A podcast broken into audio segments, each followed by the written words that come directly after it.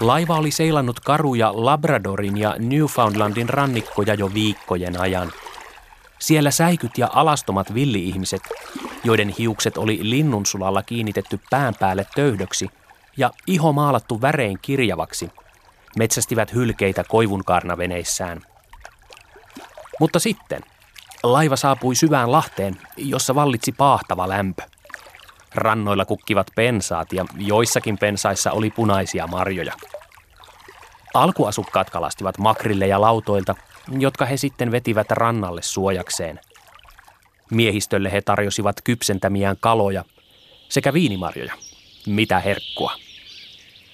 24. päivä heinäkuuta 1534 oli juhlallinen – Sinä päivänä Jacques Cartier astui maihin ja otti kuninkaan nimissä Ranskan haltuun palan uutta Ranskaa, pystyttämällä Gaspeen niemimaan kärkeen 30 jalan korkuisen ristin, jonka laivan puusepät olivat tehneet.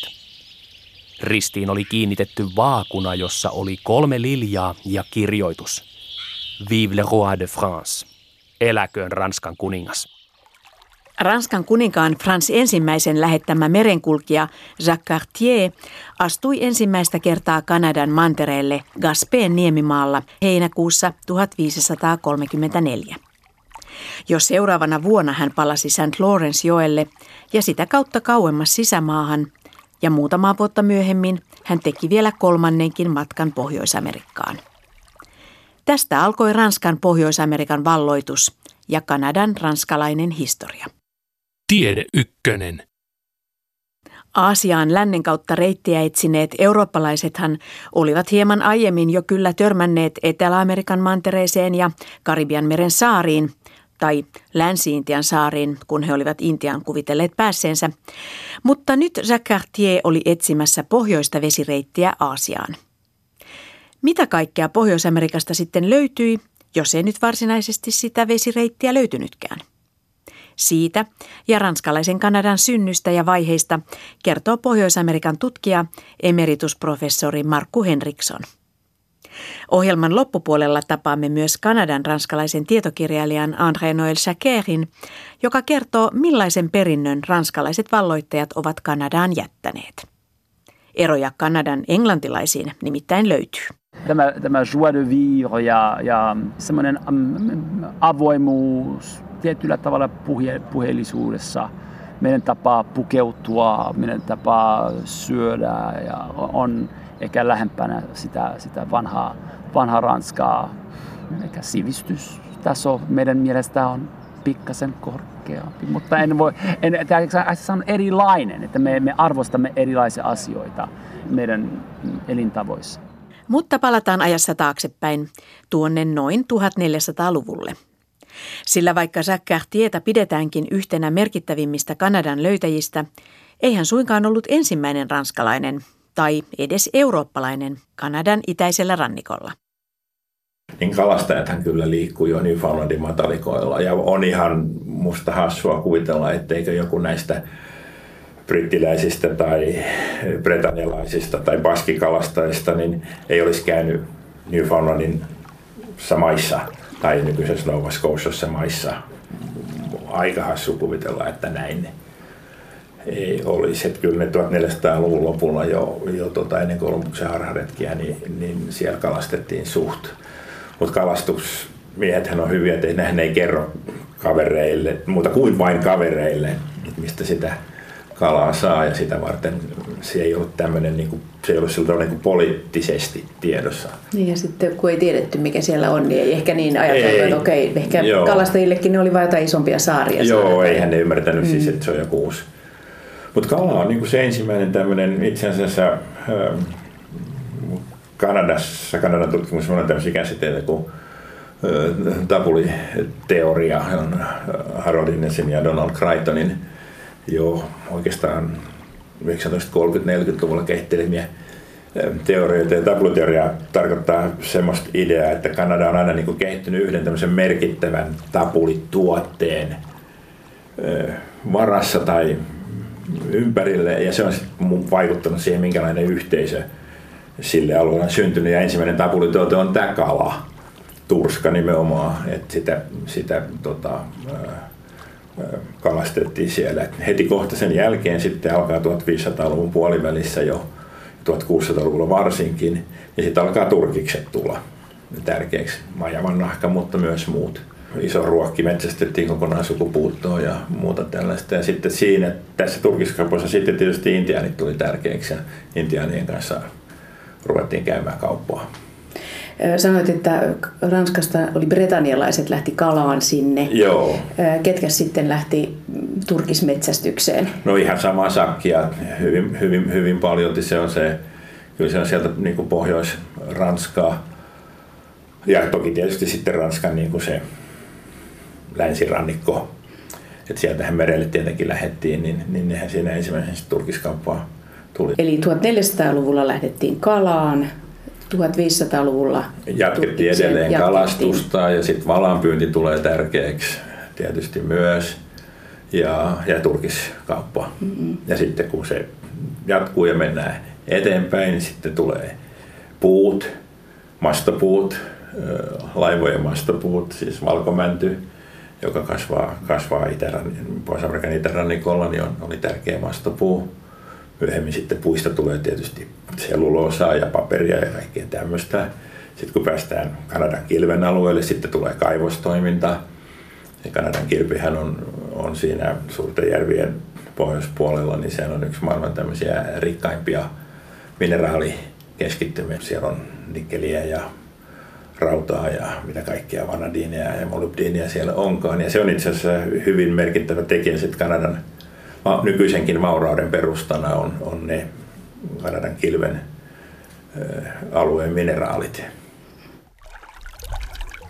1400-luvulla ranskalaisia kalastajia siis kävi jo ehkä Newfoundlandissa ja Labradorissa, mutta 1500-luvun alkupuolelta lähtien maihin menneistä ranskalaisista on jo varmuutta ja alkaa tulla nimiä. Jo ennen Jacques Cartierta. Niin, meiltä tunnettuja ranskalaisista 1524 mm, tietysti niin Verosano veljekset oli Ranskan palveluksessa, kun ne teki retkeä sinne ja heiltähän tämä nimi Akadia tulee sinne Nova Scotian, nykyisen Nova Scotian alueelle, kun se ei todennäköisesti kylläkään tarkoittanut alun perin sitä Nova Scotian niemeä eikä, eikä Capretonin saarta, vaan se oli, nimi oli tarkoitettu ehkä ainakin kuin se New Yorkin kohdalle. Mutta se oli näiden äh, Verosano veljesten mielestä niin hieno paikka, missä oli kaikkea, että ne vertasi sitä Virgiliuksen runoon Arkadiasta, jossa on siis kaikkea. Ja sitten vaan, vaan se, itse asiassa ilmeisesti jo Gerolamo itse kirjoitti karttaan sen väärin, niin että se Arkadiasta tuli, tuli se Akadia. Koko ranskalaisten tämä hommahan oikeasti lähtee tietysti liikkeelle siis Jacques Cartierin kolmesta matkasta, siis 1530 neljä ensimmäinen matka ja sitten 15.35-36 toinen ja 15.41-42 kolmas. Ja, ja, ja Jacques Cartierin matkojen pohjalta Ranska sitten vaatii tätä aluetta itselleen. Jacques Cartier ei mitään tämmöistä niin kuin asutustoimintaa saanut siellä aikaiseksi, mutta Jacques Cartier eteni kuitenkin Quebeciin ja, ja ilmeisesti Montrealin tai Montrealin putouksille saakka, mutta siitähän sitten ei enää laivalta päästä, ne kosket on niin isot siinä. Oliko hän turkiskauppias vai? Ei, hän oli tällainen rosvoretkeilijä, joka rosvos kaikkea mitä sattui, mutta kyllä kai Intianin kanssa turkiskauppaakin kävi, kävi siinä kyllä, mutta Cartieriltähän tulee paljon näitä siis paikan nimi. No St. Lawrence Lahti ja St. Lawrencein se joki, joen nimi tulee, tulee Pyhä Laurin nimi tulee, tulee Cartierta, joka sattui tämmöiseen pieneen lahteen ankkuroimaan Pyhän Laurin päivänä ja siitä sitten tämä pieni lahti antoi nimensä sitten sille isolle St. Lawrencein lahdelle ja, ja sitten sille joelle myös. Jacques Cartier teki kolme matkaa ja jokaisella matkallaan hän kirjoitti tarkkoja huomioita luonnosta, olosuhteista, tapaamistaan intiaaniheimoista ja heidän tavoistaan. Myöhemmin nämä muistiinpanot julkaistiin matkakirjoina. Hänen jäljiltään on myös ensimmäiset kartat, joihin on merkitty jokien nimet, rannat ja asukkaat. Kaikkia näitä teoksia luettiin ahkerasti, tieto uudesta mantereesta levisi ja niinpä sitten 1600-luvun alussa ranskalaiset lähtivät uudelleen matkaan ja alettiin perustaa siirtokuntia. Näitä ensimmäisiä siis äh, sinne San Juan joen suistoon nykyisen USA ja Kanadan rajalle, niin siis äh, äh, Pierre de hän perusti tämmöisen turkisaseman. Ja ehkä, ehkä De Mont on nyt se ensimmäinen semmoinen nimeltä nyt, jonka voi, voi mainita. Sehän ei menestynyt kauhean hyvin ja sitten hän siirtyi nykyisen Nova Scotian sen niemen sinne Fandilahden puolelle. 1605 perusti sinne sitten Port Royal, joka on edelleen siellä olemassa oleva kaupunki, mutta tätä ennen kyllä, me vain tiedetään nimiä, niin siis ilmeisesti ensimmäiset ranskalaiset turkismetsästäjät niin, niin meni kyllä jo St. Lawrence jokeen ylös ja 1600-1601 talven vietti Tadusakissa, joka on, on, on Säkinö ja St. Lawrencejoen siinä yhtymäkohdassa. Ja se talo on pystyssä. Mutta Samuel Champlain on todella sit niinku aivan ehkä, ehkä loppujen lopuksi kaikkein tärkein nimi. No, jos ajatellaan, että Chacartier toi niin kuin sen, loi sen Ranskan vaateen, niin, niin kyllähän, kyllähän Champlain on sitten se kaikkein tärkein nimi siinä, että, että hän oli mukana siinä äh, De Montin äh, turkiskaupassa jo siellä Akadiassa mukana ja sitten kun ne päätti siirtää sen turkiskaupan keskuksen sieltä Akadiasta sinne äh, St. Joelle, niin sitten tietysti 16.8 nimenomaan Quebecin perustajana on Champlain. Kun Samuel de Champlain tuli St. Lawrencejoen pohjukkaan, oli Jacques Cartien tuntema intiaanikylä Stadakona jo tyhjentynyt ja irokeesit olivat muuttaneet suurille järville. Sillä kohtaa joki kapenee ja yläkaupungilta joen törmältä on loistavat näkymät joelle. Siis turvallinen asuinpaikka, sillä kulkijat näkyvät jo kaukaa ja tarvittaessa heidät on helppo pysäyttää joen kapealla kohdalla. Champlain perusti siirtokuntansa Stadakonaan, joka sai uudeksi nimekseen Quebec. Nimelle on parikin selitystä. Toisen mukaan se tulisi irokeesi kielestä ja tarkoittaisi paikkaa, jossa joki kapenee. Toisen selityksen mukaan se tulee Montagne-intiaanien sanasta kepak, joka tarkoittaa astukaa maihin. Champlain olisi siis luullut heidän kehotustaan kyseisen paikan nimeksi. Quebecin uuden siirtokunnan alku ei kuitenkaan ollut helppo. Ensimmäisenä talvena siirtokunnan 27 ranskalaisesta vain seitsemän jäi henkiin. Kuolleisuus oli ihan, että useimmiten hän olisi kaikki lakannut olemasta, ellei seuraavana kesänä olisi tullut uusi laiva Euroopasta ja tuonut uutta porukkaa sinne. Ja ja ilman Intianeja yksikään ei olisi jäänyt. Tähän on totta kaikissa siirtokunnissa, että todella se kuolleisuus on, on, on iso. Oliko se peräti 75 prosenttia tai jotain, oli tämmöinen keskimääräinen kuolleisuus näissä ensimmäisissä. Ja kaikki siirtokunnat, mitkä säilyi, niin säilyi intiaanien avulla. Siis kyllä intiaanit on varmaan katunut tätä jälkeenpäin. Mutta tässä on selvä tämmöinen ajatus tietysti intiaaneilla myös, että että tota noin, eurooppalaiset oli mielenkiintoisia ihmisiä. Ja niin kauan kun ne nyt käyttäytyy suht koht säällisesti, niin niiden kanssa pystyttiin käymään kauppaa. Niiltä sai kaiken näköistä mielenkiintoista teräskattilaa ja, ja tota, puukkoa ja, ja kirvestä ja tämmöistä. Ja sitten niille voi myydä turkiksia ja ruokaa ja sitten tietysti jossakin vaiheessa aika pian yleensä, niin sitten ryhdyttiin opettaa eurooppalaisia, miten sitä ruokaa saadaan, että miten, mitä kasveja kannattaa syödä ja, ja kannattaa ehkä viljellä maissia vähän mieluummin kuin niitä eurooppalaisia vehnälajikkeita, jotka ei hirveän hyvin pärjännyt vielä silloin. Ja tota, jotain tämmöistä. Ja sitten tietysti tässä Kanadan alueella on tietysti talvi on aika rankka ja, ja pitkä. Ja lunta tulee paljon, tai ainakin silloin tuli. Ja Champlain hän sitten tota, aloitti tämän tämmöisen verkostointumisen, jos niin nyt voisi sanoa. Eli se, se, se, hän ylläpiti hyviä suhteita intiaaneihin ja harrasti tämmöistä vaihtokauppaa, jossa joku Champlainin miehistä meni asuun johonkin tai lähti jonkun, intiaaniryhmän matkaa vuodeksi tai kahdeksi tai kuinka moneksi. Ja vastaavasti tämän intiaaniryhmän jotkut kaverit saattoi sitten tulla asuun Quebecin tai ranskalaisille asumuksille ja, ja jopa sitten käydä ihan Ranskassa saakka ja sitten tulla ehkä vuoden parin kuluttua takaisin. Ja täältä nämä Croix de Bois tai metsässä juoksijat alkaa, josta sitten tämä itsenäisten turkismetsästäjien systeemi kehittyy. Eli heillä oli tästä vaihto-oppilasjärjestelmää. Joo, siinä oli, ja, se, ja se toimi erittäin hyvin, koska, koska sillä tavalla kanadalaisten tieto tästä alueesta lisääntyi hyvin nopeasti. Anteeksi, ranskalaisten, no, mutta ne on kanadalaisia niin. itse asiassa. Niin, Kennedyen, ne on, on alun perin tällä kanadalaiset tarkoitti nimenomaan näitä ranskankielisiä kanadalaisia.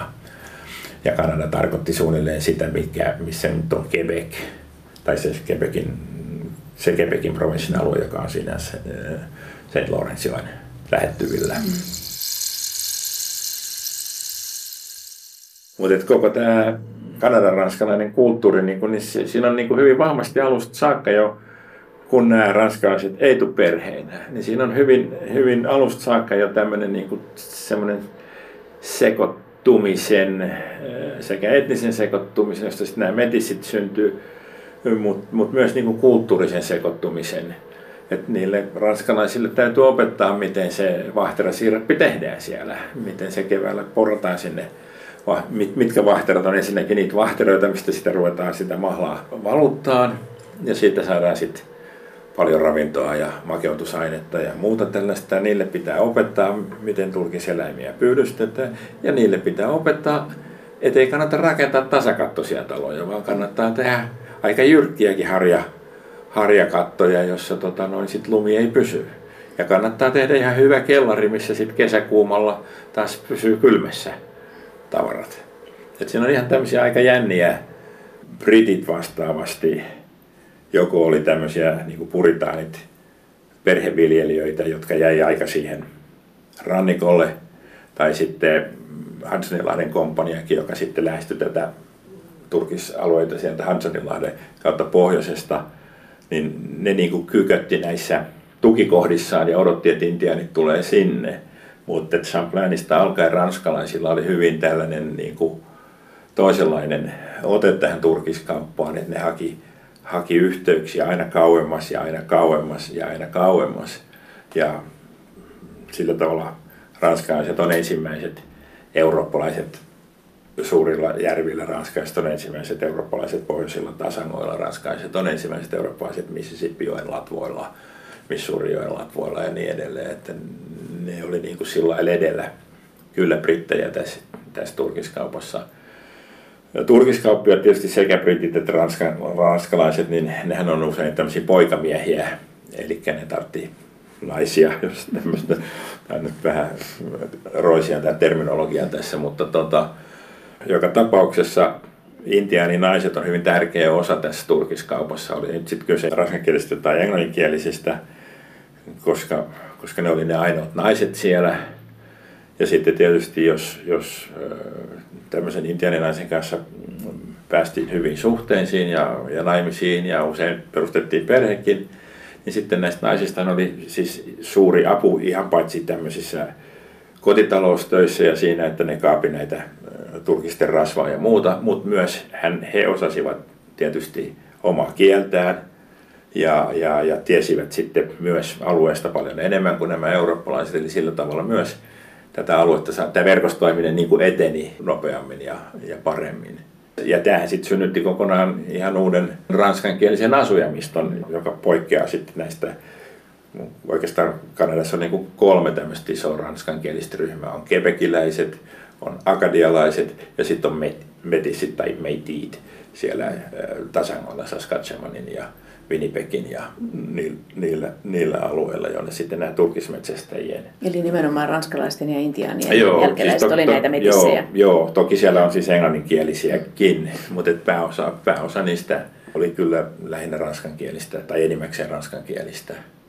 Ranskalaiset eivät siis tehneet turkiskauppaa ja asuttaneet pelkästään Pohjois-Amerikan koillisosia, vaan etenivät sekä länteen että etelään, sillä uutta mannerta riitti. Samalla he valloittivat sieltä alueita Ranskan nimiin.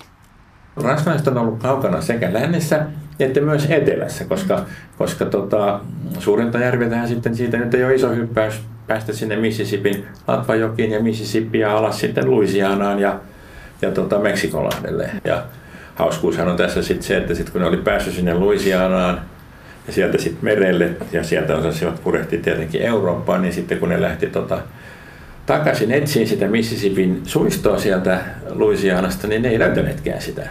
Ja sitä varten meillä on sitten se Meksikonlahden rannikko on täynnä, tai siellä on useita tämmöisiä, nyt jo monet niistä on pieniä ja osa kadonnutkin, niin ranskalaisia tukikohtia, kun ne etsi sitä Mississippi suuntaan, että mistä se joki nyt oikein tulee. Sitten meillä on kaikkien muiden jokia. Suulla on jonkun ranskalainen linnake ollut joskus. Ehkä tänäänkin vielä on jäljellä jotakin.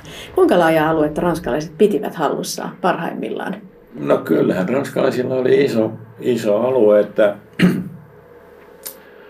koko Kanada, siis nykyinen Quebec ja Ontario se alue, Akadia, no ei ehkä ihan koko Akadia, ei, ei meidän ja sitä mikä nyt on Yhdysvaltojen aluetta, mutta iso osa kuitenkin Akadiasta.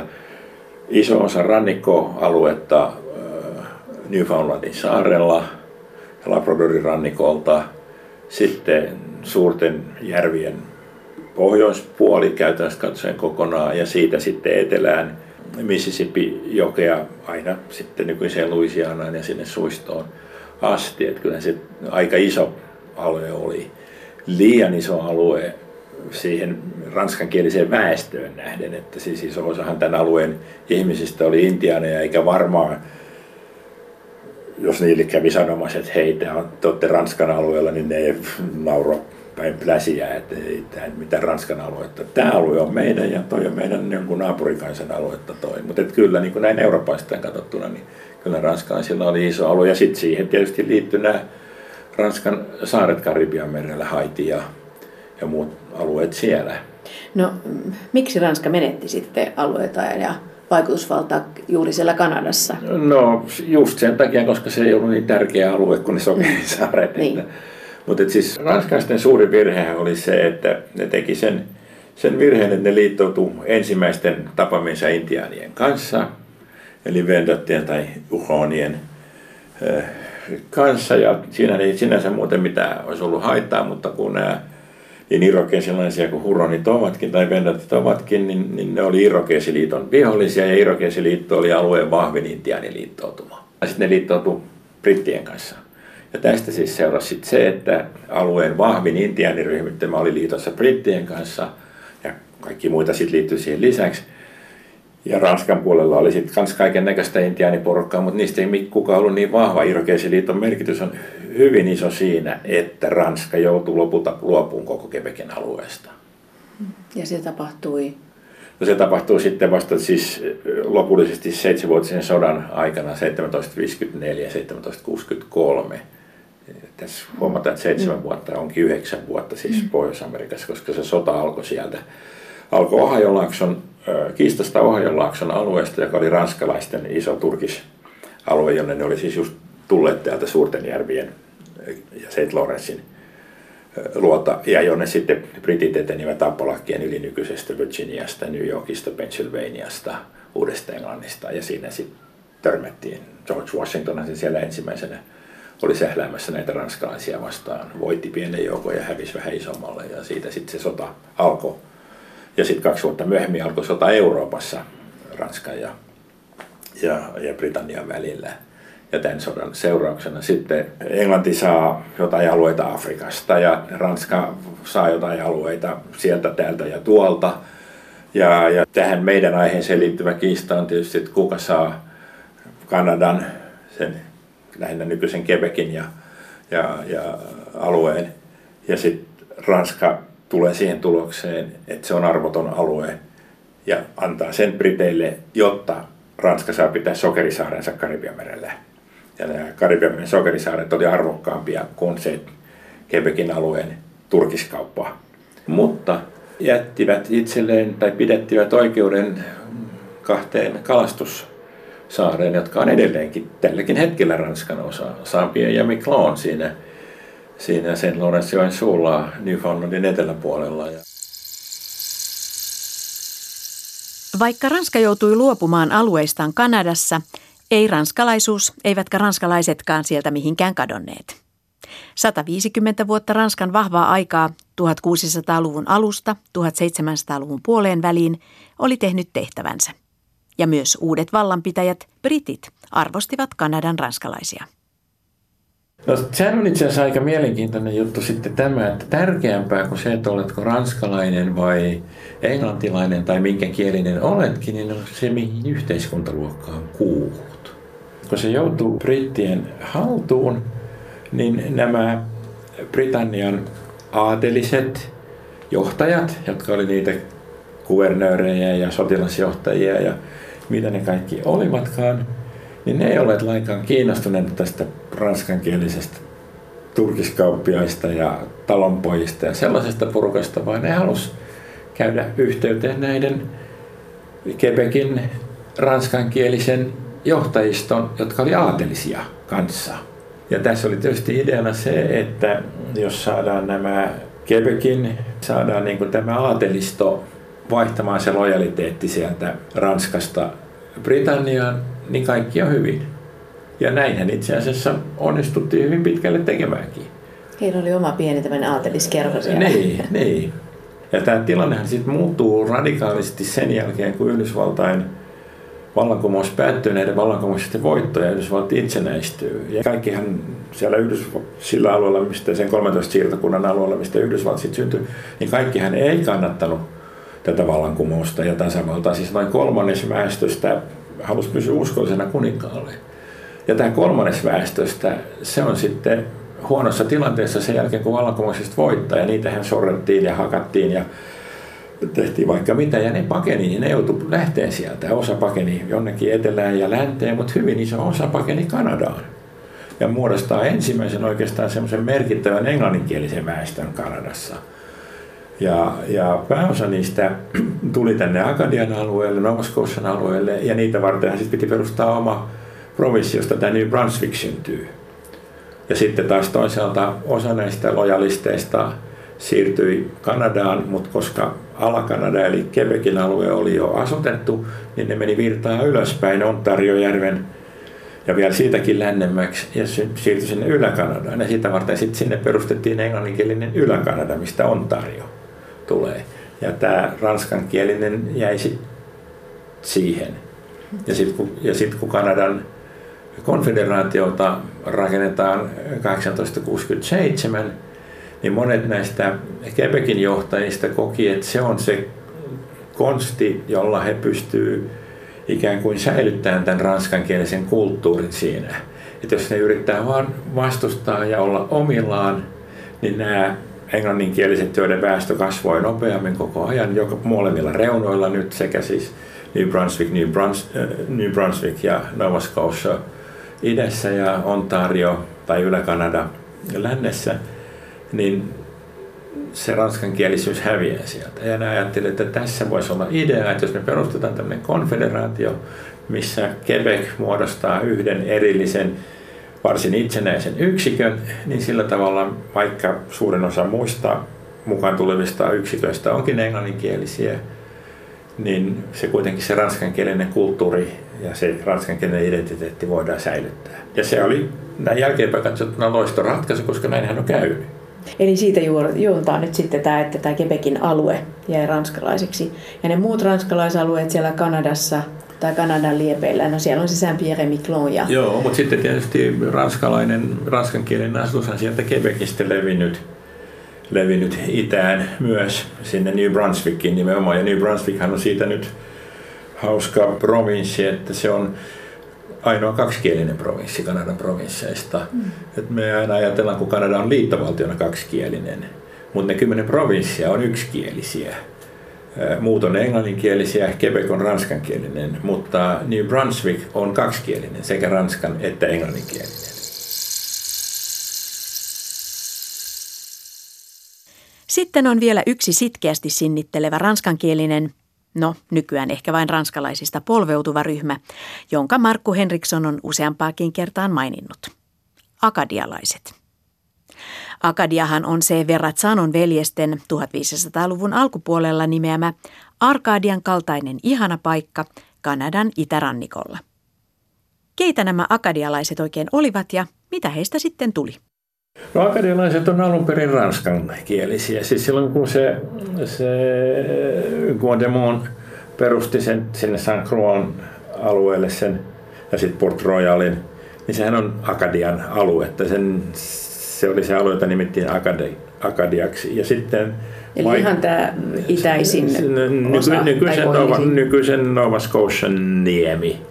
Ja sitten siihen Akadiaan nyt alun perin sitten kuuluu koko nykyinen Nova Scotian provinssi, myös se Capretonin saari ja nykyinen New Brunswick ja nykyinen Prinssi Edwardin saari ja itse asiassa jonkun verran nykyistä Yhdysvaltaakin meinin osavaltio, meinissä on edelleenkin Akadia-niminen kansallispuisto muun muassa, joka tulee täältä.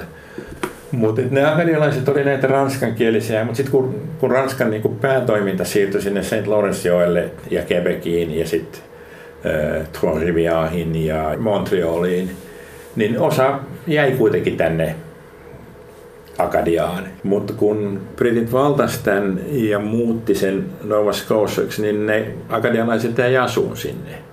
Ja britit antoi niiden asua siellä, koska sen siirtokunnan talous perustui siihen, että nämä niillä marskimailla osasi tehdä näitä patoja ja käyttää sitä suoaluetta hyväkseen nämä ranskankieliset. Ne oli, jo niin kuin, ne oli asunut siellä jo 20, 30, 40 vuotta, 50 vuotta. Mutta sitten kun tämä seitsemänvuotinen sota silloin, silloin tota 1754 alkaa, niin sitten nämä Halifaxista toimivat britit ja Nova Scotian brittiläiset johtajat, niin ne päätti karkottaa nämä akadialaiset ranskankieliset pois sieltä, että niistä ei tule varaa. Ja niin nämä akadialaiset sitten aika järjestäytymättömästi ja häikäilemättömästi niin karkotettiin sieltä. Ne joko ajettiin kodeista ja pantiin laivoihin ja merelle ja osa vietiin vankeina Englantiin ja osa vietiin Ranskaan, mutta suurin osa vietiin brittien etelämpänä oleviin siirtokuntiin, eli niihin, mistä sitten myöhemmin syntyi Yhdysvallat. Eli siellä on melkein joka nykyisessä osavaltiossa on pieniä akadialaisporukoiden jälkeläisten jälkeläisiä. Ei ne nyt enää Aha. kauheasti identifioi akadialaisiksi, siellä ei ole pakko, mutta siellä niitä on kuitenkin. Mut mielenki- Yhdys, tai nykyisen Yhdysvaltain niin, itä, niin, itärannikon, itärannikon kaupungissa. Mutta osa sit näistä akadialaisista, kun eihän ne siellä tietysti viihtynyt, kun kukaan ei tykännyt niistä, ja niillä oli eri uskonto, kun ne oli just protestantteja suurin osa nämä britit, niin ne osa niistä sitten vaelsi sitten aina etelään saakka. Ja Louisianaan saakka, joka silloin kuului Espanjalle, mutta joka oli kuitenkin katolinen maa. Ja jossa oli kuitenkin, kun siellä niitä ranskalaisia pikkusatamia oli tehty, niin oli vähän ranskankielistäkin porukkaa. Ja sinne syntyi sitten merkittävä akadialainen yhdyskunta, joka on siellä edelleenkin. Että He ovat niitä nykyisiä Ne ovat Cajuaniläisiä. Ja ne ovat Cajuneita. Ne Cajuneita, koska siitä tulee tästä Akadianista tuli se Akadian, Acadian, Cajun, Cajun. Akadialaiset on Cajuns. Niitä on siellä siis Louisianan ja Itä-Texasin ja Mississippi, Arkansasin alueella varmaan semmoinen 50, ehkä satakin tuhatta voi olla, jotka jollakin tavalla identifioi itsensä akadialaisiksi. Ranskaahan siellä ei enää juuri kukaan, mä en usko, että kukaan puhuu ikään kuin, niin kuin pääkielenä, mutta ranskankielisiä sanoja on siellä. Murteellista englant, kreoli-englantia, jossa on runsaasti ranskankielisiä sanoja.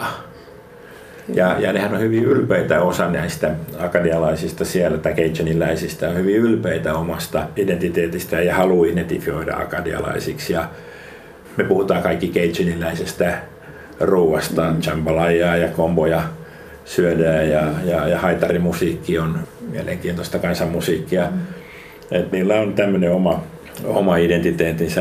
Ja nehän saa olla aika niillä, niin kuin niillä suoalueilla ja niissä siinä jokisuistossa – ja myös siinä Itä-Teksasin preerialla, niin, niin ne akadialaiset sai olla aika rauhassa. Se osa näistä akadialaisista sitten Yhdysvaltain vallankumouksen jälkeen, niin niidenhän sallittiin muuttaa takaisin Akadiaan, ja osahan muuttikin. Ja osa oli tietysti koko ajan ollut siellä piilopirteissä ja soilla ja metsissä ja jotain tämmöistä, että näin. Mutta nythän on hyvin hauskaa, tämä akadialaisuus on niin, kuin niin muotia, se on niin hieno juttu, että jos nyt kysyy sellaisilta ihmisiltä, jotka, jotka voi jollakin tavalla osoittaa, että ne ei ole skotteja tai irlantilaisia tai englantilaisia, niin ne osaa viisi sanaa ranskaa, niin ne on mielellään olemassa akadialaisia, koska se on, akadian on hieno, se on nyt hieno juttu, on hieno olla akadialainen. Entä mikä sitten oli Ranskan vaikutus Kanadan kehitykseen ja siihen millainen nyky-Kanadasta tuli? Pohjois-Amerikan tutkija, emeritusprofessori Markku Henriksson. No kyllähän se on hyvin merkittävä. Sehän olisi paljon rauhallisempi alue, jos, ei, jos ranskalaiset olisi ajettu sieltä kokonaan pois. Ei olisi mitään riitoja eikä Quebecin itsenäisyyspyrkimyksiä eikä mitään. Mutta, mutta kyllä tietysti se, siis se ranskan kielisyys siellä ranskankielinen kulttuuri isolla osalla Kanadan aluetta, siis siellä Quebecissä, Akadiassa ja sitten siellä Saskatchewanissa ja, ja, ja, ja Manitobassa. Siellä on ne metissien asuinalueet, St. Boniface, Pinnipekissä on, siellä jopa kuulee ranskaa. Mm. Kyllä siellä tällainen merkitys on.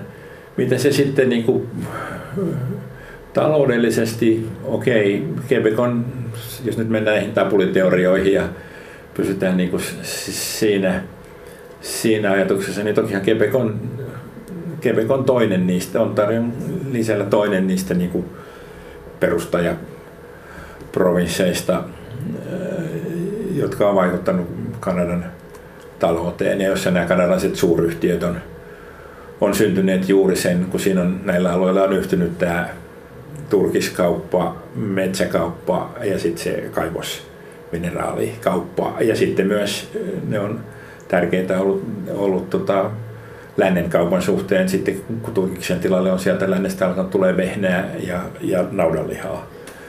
Ja se on niin kuin tämmöinen isojen yhtiöiden alue on tämä Quebec ja, ja, tai vielä enemmän kuin Quebecin kaupunki, niin, niin, niin Montreal on se, oli se. Sehän oli siis Kanadan suurin kaupunki, kaupunki, jossa kaikki Kanadan suuryhtiöt oli, kunnes sitten nimenomaan tämä ranskankielisyys siellä Quebecissä – Alkoi vaatia, että kaikkien pitääkin osata Quebecin alueella ranskaa ja sitten nämä englanninkieliset yhtiöt muutti Torontoon ja sen takia Toronto on nyt sitten Kanadan johtava teollisuuskeskus ja Kanadan johtava yrityskeskus ja Kanadan väestöllisesti suurin kaupunki. Mitä, mitä Montrealiin jäi? No Montrealiin jäi ranskankielinen yritystoiminta ja pikkusen, siis englanninkielistä. Itse asiassa hän edelleenkin, onko se periaatteessa 40 prosenttia montrealilaisista niin on itse asiassa englanninkielisiä äidinkieleltä, että se, englanninkielinen asumus on siinä edelleenkin hyvin vahva. Ranskankielisen Kanadan suurimmasta ja ehkä englanninkielisimmästä kaupungista Montrealista, englanniksi Montrealista, on kotoisin André Noël Jacquer, tietokirjailija ja entinen lakimies, joka yli 25 vuotta sitten tuli Suomeen ja jäi. Tapasin André Noël Jacquerin Finlandia-talon terassilla – nykyisen kotimaan paraatipaikalla ja kysyin häneltä, mitä ranskalaisuus merkitsee Kanadan ranskalaisille. Se on yhteys historiaa tietenkin, 400 vuotta historiaan ja se on myös yhteys mm, suurempaa maailmaa. Meitä on alla, alle siis 10 miljoonaa ihmistä Kanadassa, jotka puhuvat ranskaa äidinkielenä ja maailmalla on 220 miljoonaa, jotka puhuvat ranskaa. Ranskassa 70 miljoonaa suurin piirtein, joten tämä yhteys, yhteys suurempaa on ylpeyden aihe ja, ja se on me, la francophonie, se, se merkitsee paljon. Mitä sellaisia tapoja Kanadan ranskalaisilla on, jotka selvästi periytyy Ranskasta tai Kanadan ranskalaisesta historiasta? On paljon jotka liittyvät hallintoon, joka tietenkin mua kiinnostaa vanhana lakimiehenä. Mm. Täällä Le Code Civil, Le Code de Napoleon, meidän tapa hallinnoida meidän asiat ovat edelleen hyvin ranskalaisia. Me uskomme keskushallintoa, vahva keskushallinto, kuten ranskalaiset myös uskovat. Se myös näkyy meidän sote-järjestelmässä. Meillä on aika yksinkertainen sote. On vain yksi sote-alue. Se on koko Quebec, vaikka meitä on kuitenkin 9 miljoonaa ihmistä. Ja tämä koskee tietysti vain tätä Quebecia. Quebecin alue nimenomaan, nimenomaan Quebecin, missä siis ranskankielisellä on enemmän valtaa sitten Quebecin, Quebecin hallinnon, hallinnon kautta. Mä sanoisin, on myös yllättävällä tavalla myös tietynlainen sosialismi, semmoinen, semmoinen eurooppalainen sosialismi näkyy myös meidän, meidän tavoissa ja tietynlainen edistyksellinen tasa-arvo, joka on mennyt vähän jopa pidemmälle kuin Ranskassa itse. Että esimerkiksi meidän, meidän naiset eivät vaihtaa nimensä koskaan. Se on lailla kielletty Quebecissä. Ja joten tämä tasa-arvo, tietynlainen sosia- edistyksellinen sosialismi, hallintotavat hyvässä ja pahassa ovat, ovat asiat, jotka muistuttavat vanhaa Ranskaa. Paljon tietenkin kirjallisuuden kautta, kielen kautta, perusarvojen kautta, eurooppalaisen arvojen kautta. Ja no, ehkä mä sanoisin myös tietynlainen joie de vivre. Joie de vivre, joka, joka näyttää ehkä ulkopäin vähän pinnalliselta, että me, me vain nautimme viinistä ja nautimme sitten ihanasta vaateista ja, ja parfy, hienosta parfymeistä. Se näyttää vähän pinnalliselta meininkiltä. Mutta lopulta se, se liittyy tähän rakkauteen elämää ja tähän joie de vivre, joka on tämä mm, tapa elää elämää, joka on semmoinen nautinnollinen ja joka haluaa auttaa kaikki irti elämästä. Bon vivant. No mitkä on Kanadan ranskalaisten tunnusmerkkejä? Onko teillä jotain, mistä teidät erottaa no, kaikkien no, pohjoisamerikkalaisten joukossa? No, no mä, mä toistan tämä, mm. tämä joie de vivre-asenne, joka nyt otetaan kaikki irti tästä elämästä, nautitaan. se, se on varmasti yksi asia, joka, joka erottuu. Ja, me, ja meillä on myös outoja, outoja ruokia, joka me syömme, joka ovat mielenkiintoisia ja, ja Kuten? No, on yksi, joka on nimeltään pâté chinois, joka on semmoinen muusi, se perunamuusi mössö, jossa laitetaan sitten maissia ja se on tosi erikoinen, mutta se on me, meidän tavallaan. Pate sinua, jo, joka, kiinalainen joo, pate. Joo, mutta se tarkoittaa, että se on, niin se, se on, se on sekamelska, joten se, jostain syystä se oli ja kiinalainen, en tiedä mm. miksi se, se tuli siitä. Ja sitten on, on, on tämä, joka liittyy meidän mm, perinteisen herkkuun, joka on vahterasirappi. Ja vahterasirappi, joka me laitamme joka paikkaa sitten, koska se maistuu niin hyvälle. Jopa munakan päälle tai, tai missä vaan me käytämme yleensä vahterasirappia, koska se on meidän oikeasti meidän tavaramerkki ja se on meille niin, niin tärkeä. Ja, ja myös se tapa, millä, millä me laulemme, tanssimme, näissä cabana sucre, missä tehdään tämä vahterasirappia. Siellä siis on tietynlaisia tansseja ja lauluja, jotka liittyvät siihen, siihen aikavuodessa, kun ollaan siellä ja syödään sitten raskasti ja paljon ja tanssitaan, lauletaan, nautitaan elämästä yhdessä. Latatanssit ja, nimen, siirap, ne, siirapin ja, ympärillä. Ja nimenomaan, joo, ne, ne ovat niin hauskoja. Ja. Miten sä arvioisit, miten Ranska on vaikuttanut siihen, millainen Kanadasta tuli? No se, perusfakta on se, että ranskalainen saapui Kanadaan ensimmäisenä, joka on Jacques Cartier 1534, ja sitä se lähti. Että, ja, ja, ja, ja, hyvin nopeasti, siis ainakin maantieteellisesti se, tämä Nouvelle-France, tämä uusi Ranska, oli valtavan alue, mutta erittäin heikko siis lopulta, koska siellä oli hädintuskin 50 000 ihmistä, ja silloin oli näissä englanninkielisissä siirtomaissa kaksi miljoonaa ihmistä just silloin, joten se oli ihan selvä, että 1763, kun nämä, nämä tulivat, tulivat sitten Quebecin kaupunkin ovella, että se, se taistelu oli hyvin lyhyt ja mm. sitten siirrymme, siirrymme brittien piiriin. Joo, joo. mutta ranskalaisuus on säilynyt voimakkaana kuitenkin. Kyllä, kyllä ne, ne arvostivat ja antoivat meidän uskontovapaus ja kielenvapaus. Meidän perustuslaissa, joka on kirjoitettu 1800 67 on, on se selkeä kirjaus just siihen, että ainakin niihin asioihin ei, ei, ei, ei kosketa, ei, ei, ei uskonto, joka oli erilainen, mitä me olemme, tai olimme mm.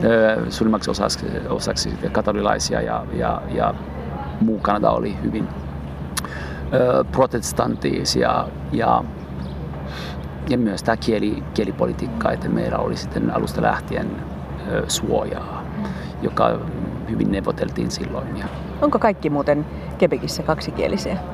Vai? Tämä on mielenkiintoinen on kysymys. kielinen joo, se on täysin, joo, joo, se on mm. täysin, täysin ranskakielinen joo, virallisesti. Ja, joo, on meidän kunnia raportoida, että tilastollisesti että 87 prosenttia kebekkiläisiä puhuvat molemmat kielet. Harmillisesti muualla Kanadassa se on vähän niin kuin tämä ruotsi asema Suomessa. Se on vähän eri kuin me sitten Saskatchewanissa tai, tai British Columbiassa, että siellä se on alle 10 prosenttia, jopa alle 5 prosenttia ihmisistä, jotka puhuvat ranskaa. Tällaista meidän maa on. Mm-mm.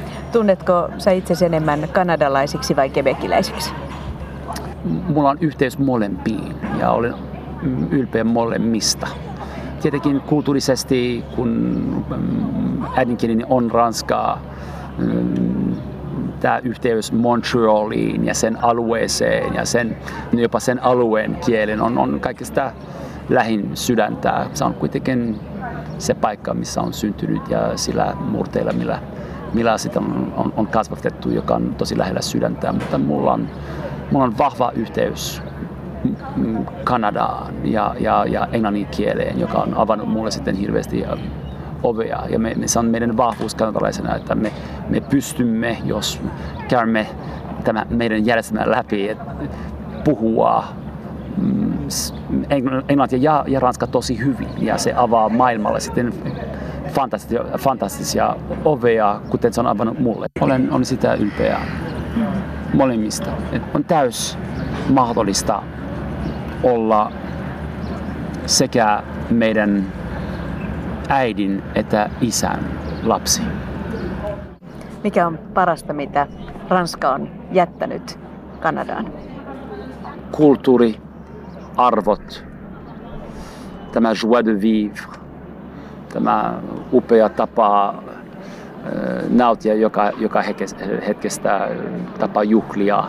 Minusta ovat aivan ihania, ihania ja jonkinlainen sivistys ja mm, no, sen, sen korkea kulttuuri on, on, on niin tunnettu ympäri maailmaa ja siihen on helppo yhtyä ja helppo olla ylpeä sitä mahtavasta kulttuurista. Yhä edelleen Quebecin, sen alkuperäisen Kanadan lipussa, liehuvat liljat, Ranskan monarkkien tunnukset, mutta valkoisina ne kuvaavat neitsyt Marian puhtautta. Sinisen pohjan jakava valkoinen risti on sekin perua Ranskan kuninkaan lipusta, jollaisen Samuel de Champlain nosti tankoon perustaessaan Quebecin kaupungin. Nykyinen Quebecin provinssin lippu, kutsuma nimeltään Fleur de Lysée, Liljan Kukkainen, on tosin vasta vuodelta 1948, mutta kantaa mukanaan ranskalaista historiaa. Kanadan ranskalaisuudesta tässä tiedeykkösessä kertoi kebekiläissyntyinen tietokirjailija André Noël Sacker ja Kanadan ranskalaisesta historiasta kertoi Pohjois-Amerikan tutkija emeritusprofessori Markku Henriksson. Minä olen Jaana Sormunen.